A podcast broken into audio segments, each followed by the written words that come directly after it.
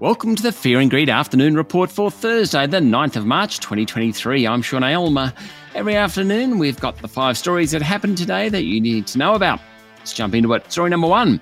Well, it's hard to do well when some of the biggest companies on the bourse are trading ex dividend.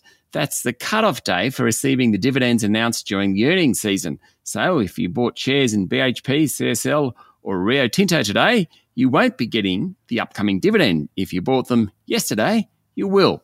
With that as background, the S&P ASX 200 had a pretty good day, finishing up ever so slightly to 7,311 points.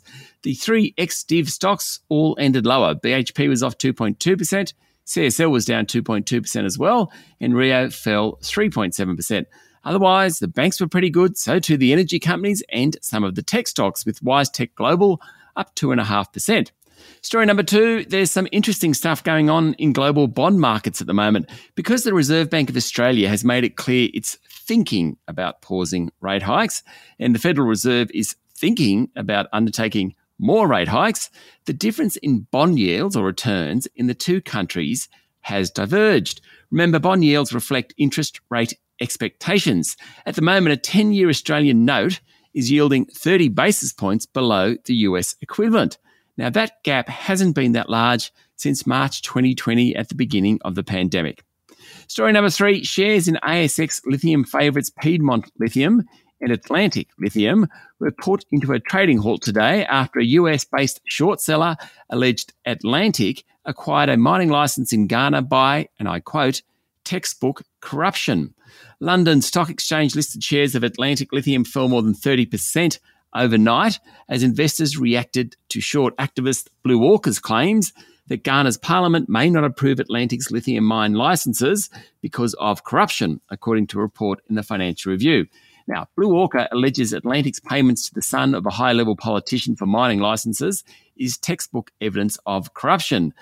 Blue Orca says Piedmont committed in July 2021 to invest nearly 16 million US dollars for nearly 10% of Atlantic and up to $87 million in the Ghana project in exchange for lithium spodumene offtake rights at market value for the life of the mine. Not accessing Atlantic's Ghana supply will hit Piedmont hard, the activist investor claims. Both companies, Atlantic and Piedmont, are likely to respond to those claims in coming days. Story number four the federal government is scrapping COVID 19 testing requirements for travellers from China. Pre departure screening was introduced in early January following moves by a number of countries amid concerns that Beijing was not forthcoming with COVID 19 data about potential new variants. Today, Health Minister Mark Butler said testing requirements would no longer apply to people arriving from China, Hong Kong, and Macau from Saturday. And finally, story number five Federal Reserve Chair Jerome Powell was speaking overnight, and he stressed that policymakers have not yet made up their minds on the size of their interest rate increases later in the year, and it will hinge on incoming data, particularly around jobs and inflation.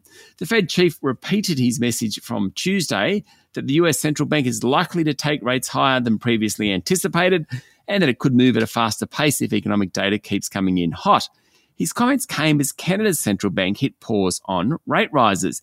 It was the first time in nine meetings that the Canadian central bank hasn't lifted the benchmark overnight, and the Bank of Canada becomes the first major central bank to hit pause. That's it for the afternoon report for Thursday, the 9th of March, 2023. Michael Thompson and I will be back tomorrow morning with the Friday edition of Fear and Greed. I'm Sean Aylmer. Enjoy your evening.